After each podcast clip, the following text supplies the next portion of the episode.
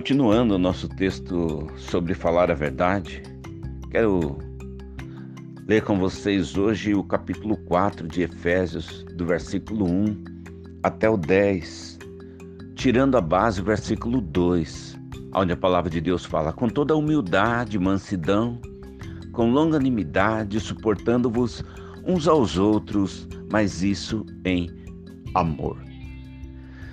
Todo o texto desse contexto, né, do versículo 1 até o versículo 10, ele traz que o nosso alicerce, a base é uma só: Jesus Cristo, através do Espírito Santo.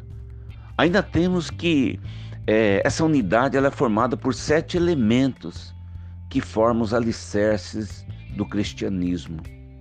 Pela é, maneira insistente como o Espírito nos une para que nós possamos corresponder entre nós, mostrando ao mundo que nós confiamos no fundamento que já foi colocado, que é Jesus Cristo. Todos pertencem ao corpo de Cristo, aqueles que são de Cristo. Então, vemos o corpo de Cristo, porque nós temos o mesmo Senhor, dois, nós somos filhos do mesmo, do mesmo Pai, três, é, quatro, nós somos batizados num único batismo o batismo de Cristo por nós. E os elementos, a água, o sangue o Espírito Santo nos une de forma é, unânime a Jesus Cristo como cabeça desse corpo que forma a unidade da fé. Então Paulo, ele falando aos Efésios, ele fala a respeito da unidade, da maneira maravilhosa que somos chamados a viver, da vocação que somos chamados a viver a vida cristã de uma maneira exemplar, de tal modo exemplar que o mundo não pode negar que nós somos filho do Deus vivo. E essas qualidades, queridos e amados irmãos, devem ser imprescindíveis na vida do cristão. Nós somos chamados de maneira para viver dignamente, como fala no versículo 1, digno da vossa vocação, ou seja, da fé que realmente você tem. Precisamos viver diante dos acontecimentos do mundo, diante é, das pessoas de má índole nesse mundo, de uma maneira edificante, de uma maneira abençoadora é uma convocação. E essa convocação é chamada de vocação. Então Paulo expressa isso em 2 Timóteo capítulo 1, versículo 9. Ele fala assim: que nos salvou e nos chamou para uma santa vocação, não em virtude das nossas obras, mas por causa da própria determinação e graça. Esta graça nos foi dada em Cristo Jesus desde os tempos eternos. Então, esses aspectos da vida cristã. Às vezes temos pessoas que são humildes, às vezes temos pessoas que são mansas e são tidas com aquele mesmo conceito humano, como tolas, como bobas. Isso não é verdade, queridos irmãos. Humildade, mansidão, é, mesmo que hoje eles estejam fora de moda, né? É, eu quero dizer para você que essas pessoas mansas e humildes, elas demonstram o caráter de Cristo. Fazer e acontecer, como as pessoas falam por aí, é, é olha, não leva desaforo para casa, pessoas briguentas, essas pessoas fazem e acontecem. Quero dizer que isso não traz o vínculo da paz, porque o vínculo da paz ele não acumula briga nem confusão. Nesse capítulo que nós lemos, capítulo 4 de Efésios, o apóstolo Paulo diz para a igreja, naquele momento, e serve para nós como exemplo hoje: revestiste do novo homem, criado para ser semelhante a Deus, em justiça, em santidade proveniente da verdade. Ele fala isso no versículo 24. Então esse termo vestir-se mostra que a nossa vida ela deve ter objetivo distinto do mundo. Aquele velho traje imundo, pecaminoso, ele deve ser trocado por traje limpo, trajes brancos como santidade, traje renovado, porque agora temos um espírito que modifica a nossa vida, que antes era um projeto falido, para agora uma vida mansa.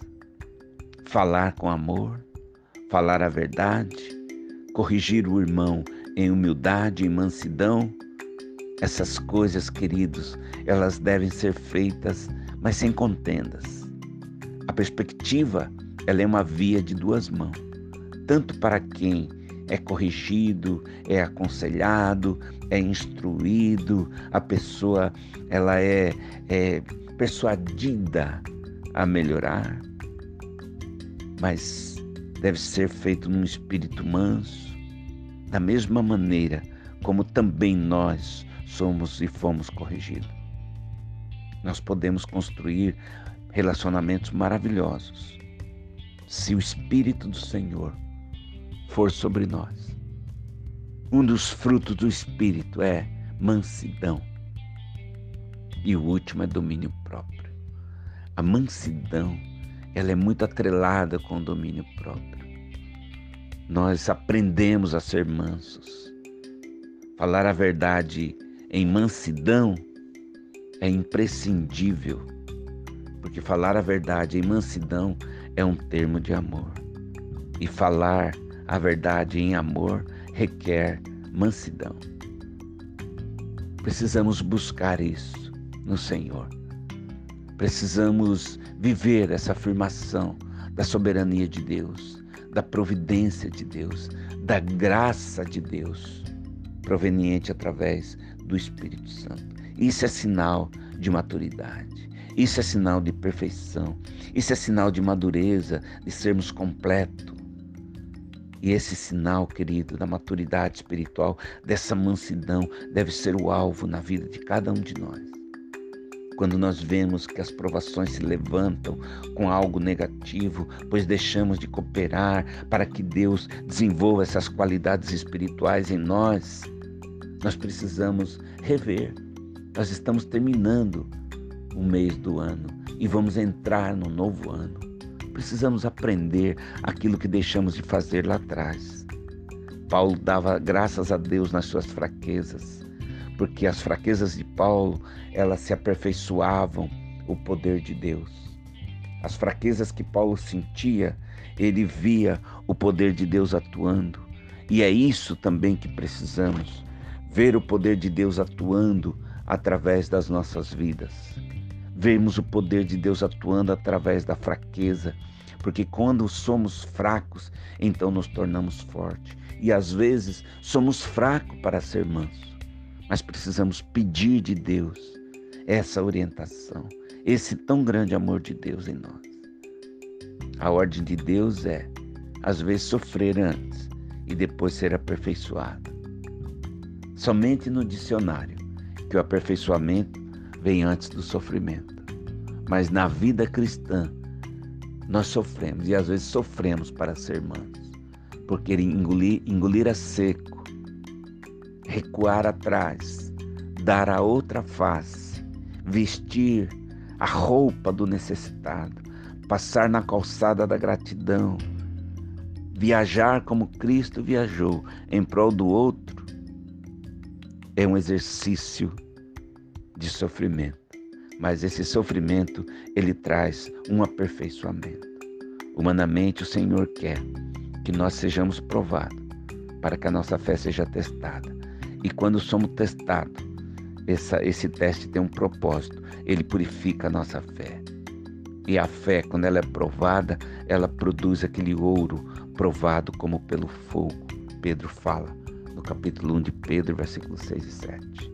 Que possamos, queridos irmãos, aprender com tudo aquilo que já passou, com tudo aquilo que já vivemos, e especialmente com esse ano 2020 que vivemos. E nos renovarmos do novo para viver a exemplo de Cristo. Amar como Cristo amou. amou. Falar a verdade com amor requer mansidão.